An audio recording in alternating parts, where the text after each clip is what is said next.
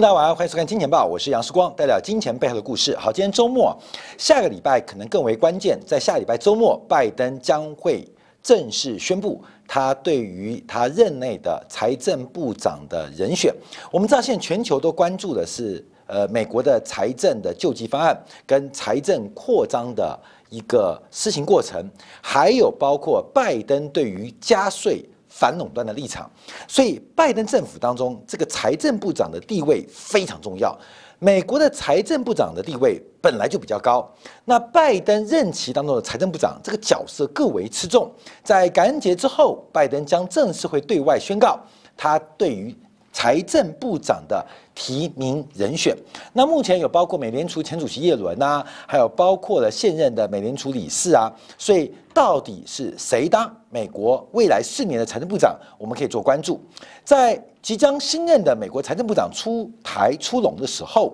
现任的财政部长梅鲁钦在昨天晚上。做出一个非常诡异的举动，要求美联储在这一次新冠疫情没有发出去的钱，必须要还给财政部。这个规模大概约是四千五百亿美金，对市场影响不大。为什么？因为这四千五百亿并没有进入市场，而是美国财政部用拨款的方式来支持美联储对外进行纾困，而这个钱没有用完，也没有用掉，所以梅鲁钦。用这个重新分配的理由为名，要求美联储交回四千五百五十亿美金给美国财政部。好，观众朋友，这个动作就非常的怪异啊！对于市场的资金存量、流动性存量没有影响，可为什么财政部它反过来跟美联储要钱？这代表美国要美元收缩吗？这个观众要作为掌握。所以今天我们从两个方向。来做一个解读。第二个是新兴市场的货币，在今年是一个非常糟糕年度。从整个巴西、南非、土耳其、墨西哥、俄罗斯，除了东亚的新兴市场之外，所有的新兴市场货币几乎都是重贬。拉美的，包括了呃中非，呃包括非洲，包括了近东的，包括俄罗斯，包括东欧的，其货币表现都不好。所以，我们今天要从土耳其的。昨天晚上紧急大幅的升息超过四呃这个四个百分点来做一个观察跟解读，同时我们要解读刚刚公布的日本的消费者物价指数是创下了近十年以来最低的一个表现，最大的一个通缩的降幅，同时在过去几天韩国公布的核心的消费者物价指数更是创下近二十一年以来。最糟糕的表现，所以到底发生什么事情？新市场的货币厄运即将开始吗？从美国新任财政部长即将正式公告，到最后即将卸任的梅鲁钦开始进行对美联储的收缩资金，这已经引发美联储跟美国财政部出现了一个非常大的矛盾跟冲突，因为美联储不想还，财政部说你一定要还。财政部说还我四千五百五十亿，美联储不愿意一块钱都不想还，所以目前我们看到这个动作跟迹象，我们要持续做关注啊。因为世光特别在过去一段时间跟大家预告，在十一月底将是美元指数非常重要的关键转折跟变盘的时期，美元的形态一旦正式成型，那带给全球市场的资产的定价将会有。多会有空，值得官们特别留意。好，我们先看到昨天最新的消息啊，这个土耳其的央行忽然呢大幅的调高关键利率啊，就是流动性的这个呃贷款利率啊，一口气调高了四点七五个百分点，来到了百分之十五，这个升息幅度是两年以来最大。所以我们看到。这个土耳其央行的利率从之前两千零一十八年大幅的降低，到最近利率大幅度的一个走高，这个是一个很怪异的举措。我们跟大家报告为什么要讲背景？这个背景来自于什么地方？就是来自于土耳其的总统埃尔多安。埃尔多安从两千零三年的执政以来，一直是反对高利率的，一直是反对高利率的。他甚至把高利率形容成诅咒跟邪恶之母，而且他发誓要带领人民跟高利率斗争到底，为高利率辩护的人是一个背叛。所以，埃尔多安是一个长期拥护低利货币政策的一个呃土耳其的政治人物，他长期长期坚守。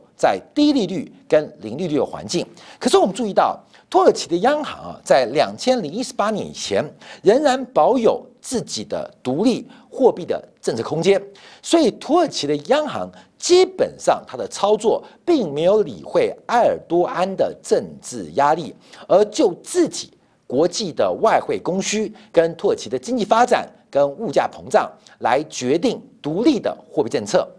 这个两千零一十七年呢，埃尔多安啊，把整个土耳其由内阁制改为总统制。二零一七年是一个非常重要的关键，因为他从内阁制改为总统制之后，引发了外资的一个恐慌。到了二零一八年七月，那这个埃尔多安更扩大了总统的权力，对于央行的行长、副行长。跟央行的货币委员都由总统直接任命，所以到了二零一九年，光们看这张图啊，在整个埃尔多安掌握到土耳其央行的人事决策权之后，整个土耳其的市场利率从年初的百分之二十四大幅降低到百分之八点二五啊。提到了埃尔多安，他人生对于货币政策的理解就是反对高利率。绝对的反对高利率，所以埃尔多安这个内阁制改为总统制之后，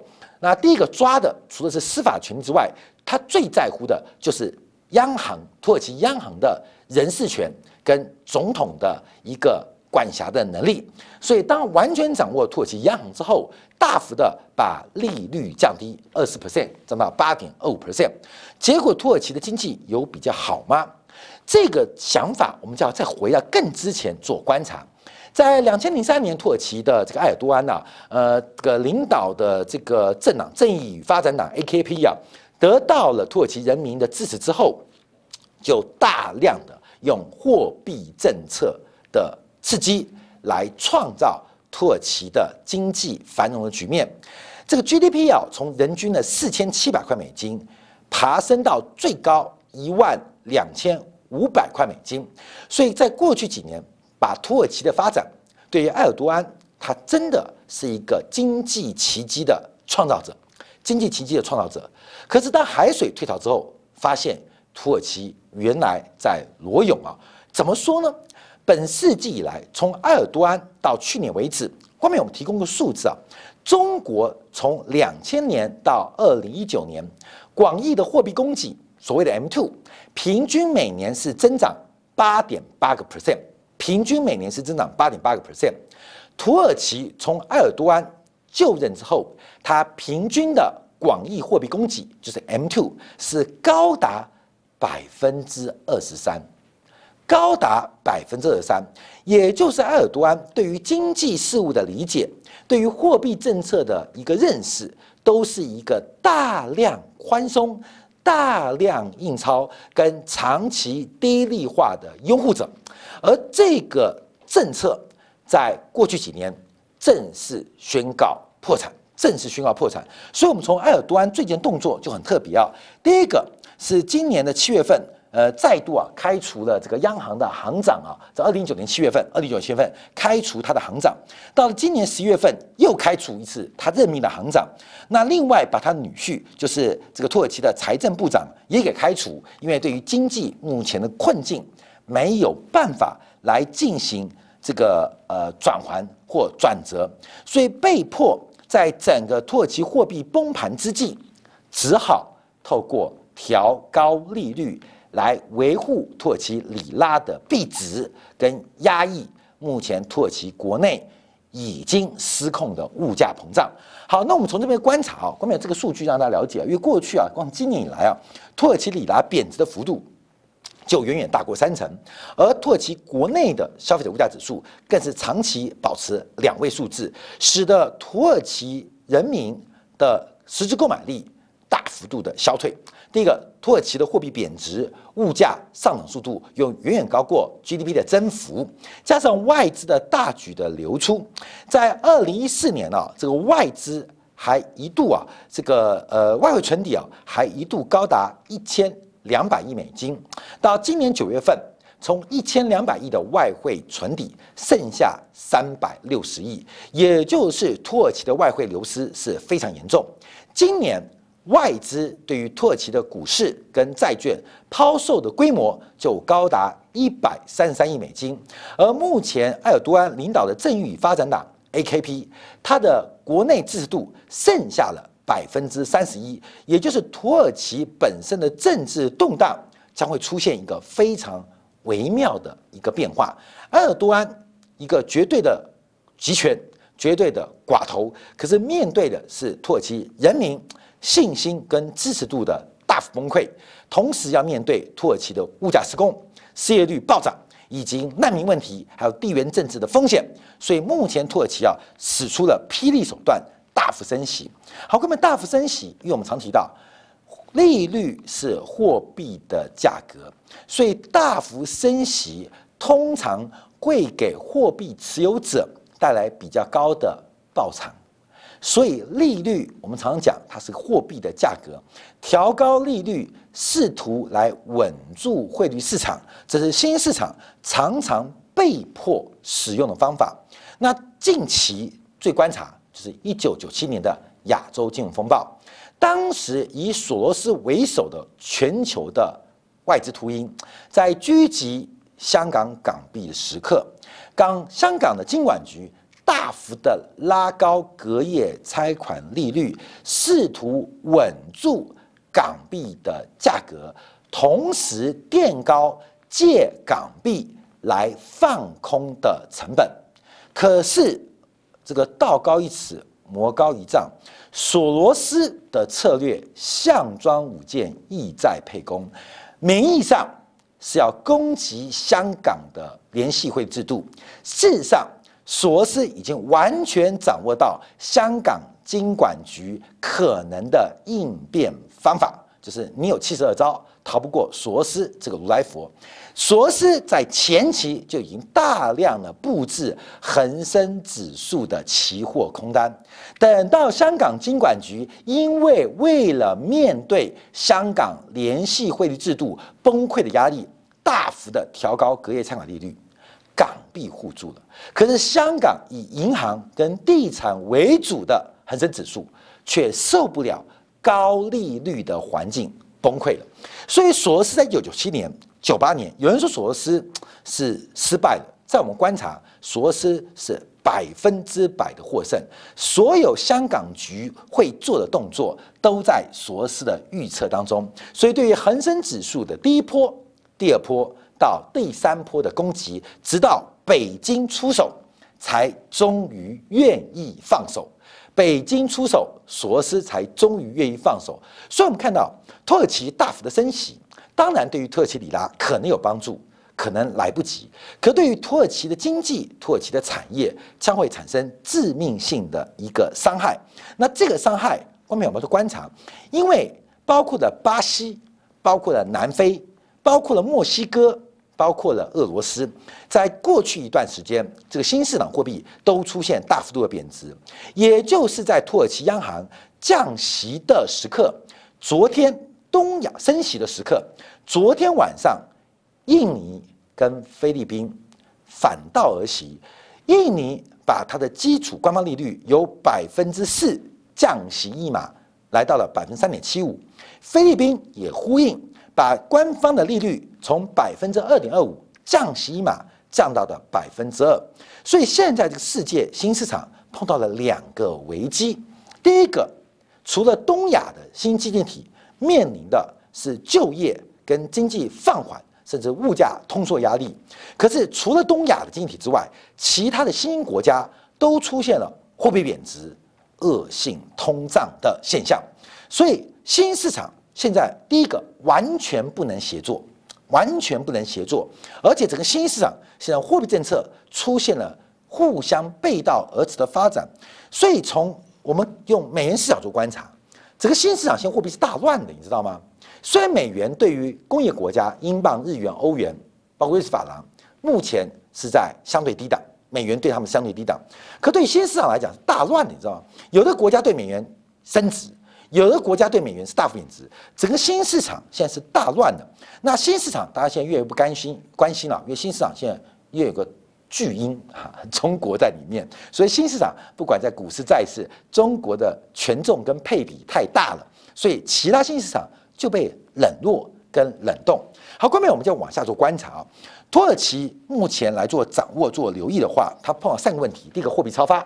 第二个是贸易逆差，第三个是巨额外债。巨额外债，因为我们刚刚提到，土耳其外存底现在剩下不到四百亿，剩下不到四百亿，真的能动用的。可能连四百亿都没有，可土耳其截至今年六月份为止的外债有四千两百一十八亿，也就是土耳其的外债是它外汇存底超过十一倍。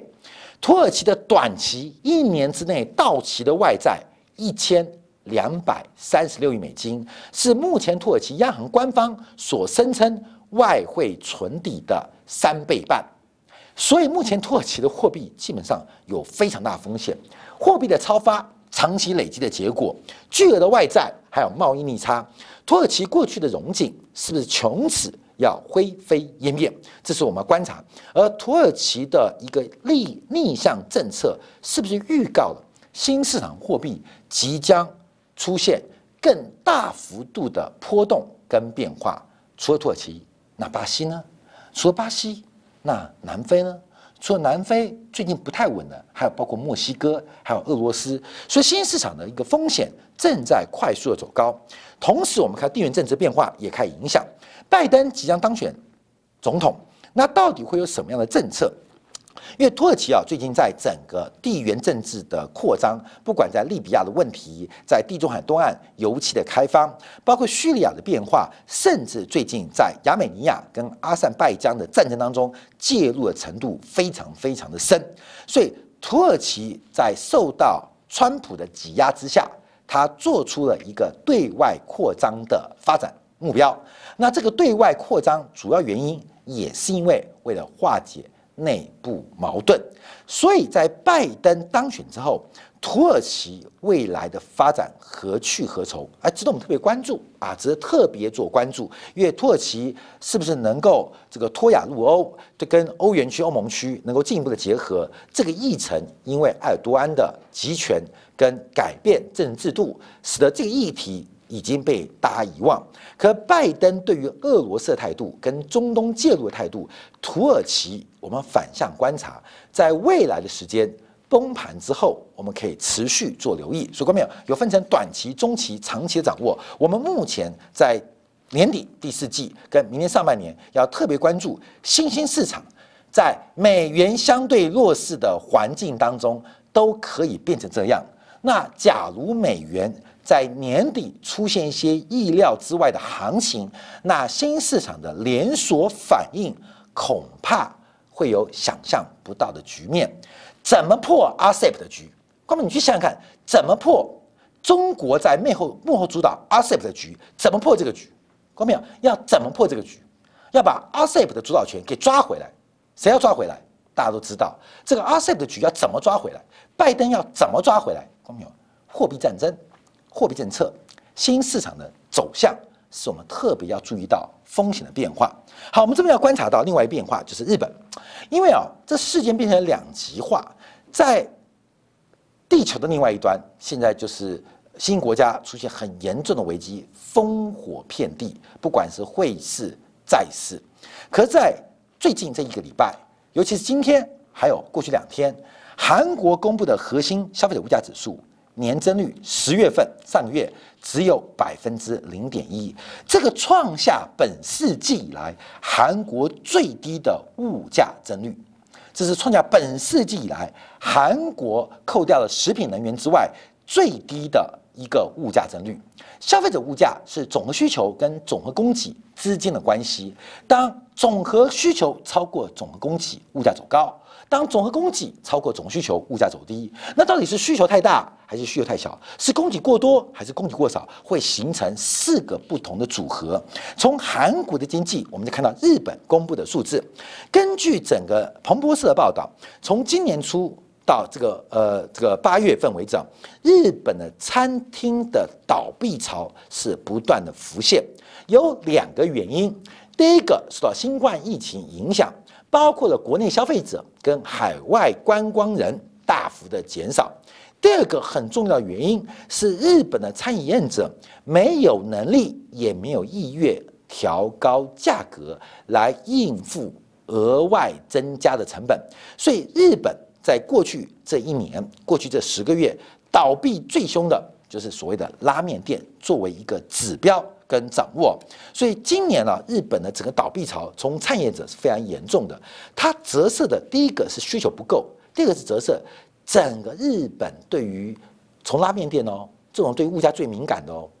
他们对于物价的期待，对于涨价的压力是完全悲观跟保守的。所以黑田东彦啊，日本央行行长说，为了达达到百分之二的通膨目标，愿意不惜一切代价。那百分之二的通胀目标是鼓励企业投资跟民间消费最好的、最优的通货膨胀率。可是我们看到。整个日本的消费者，他们有个传说，就是一千块日元，只要菜单上超过有一千块单价的菜品，这日本消费者就会觉得好像价格不够便宜，甚至有可能减少他们的消费欲望。所以日本的店家有一个非常大的定价压力，也引发这一次我们看到日本的破财潮。是今天最新公布的日本的核心消费者物价指数啊，创下近十年以来最低的一个最大的一个跌幅，最大一个跌幅。好，那关没有？十年前什么时候？我们常讲啊，其实九年三个月了，这个创十年以来最大的一个跌幅啊。十年前什么时候？十年前是三幺幺福岛的事件，就是大地震，大地震。所以现在现在。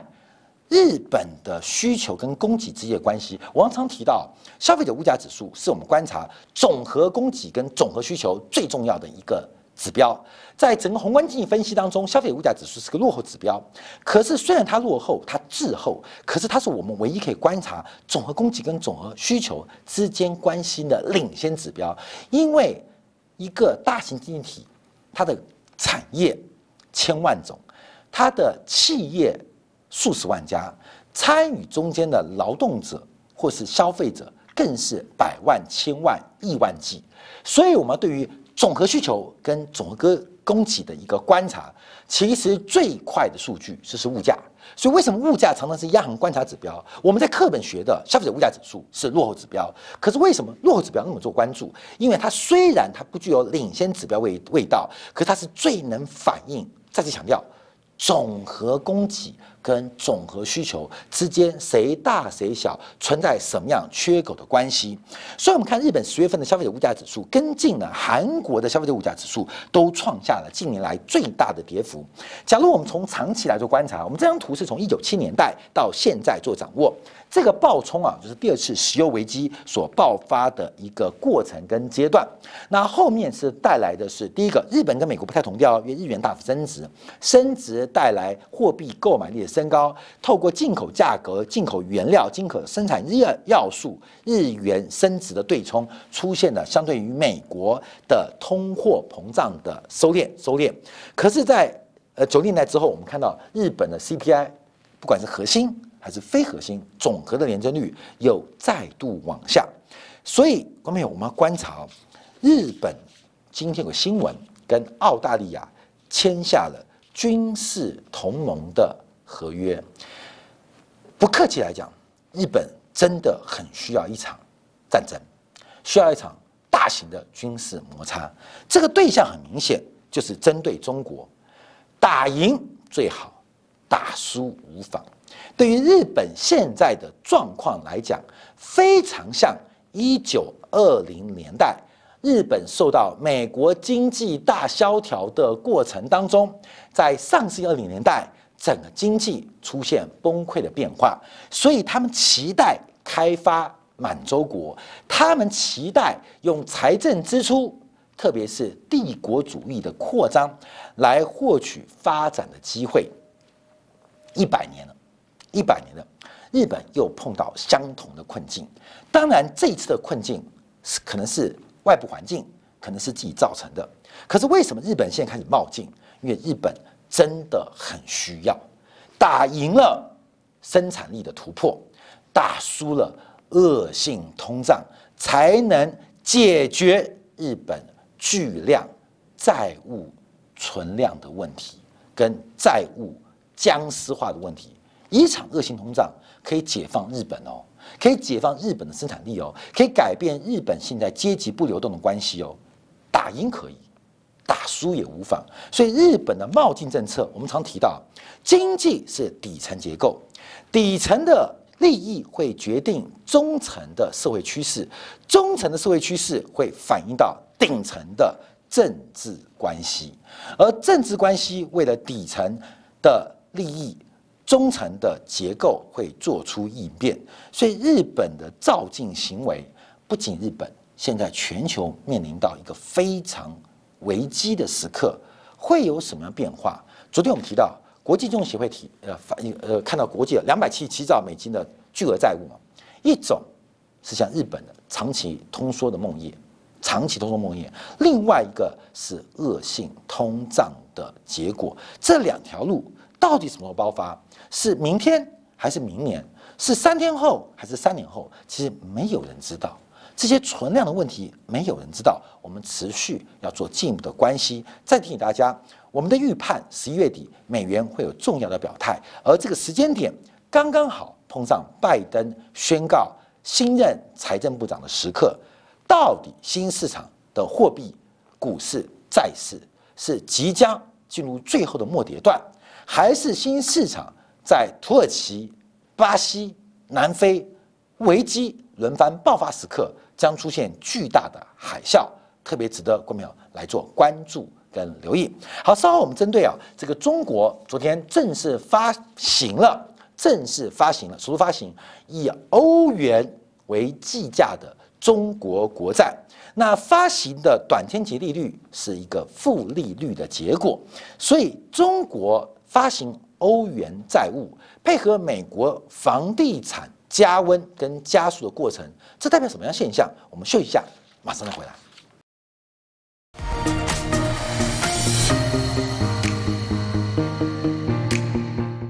假如喜欢以上的影片，记得订阅、点赞、开铃铛，已经关注我哦。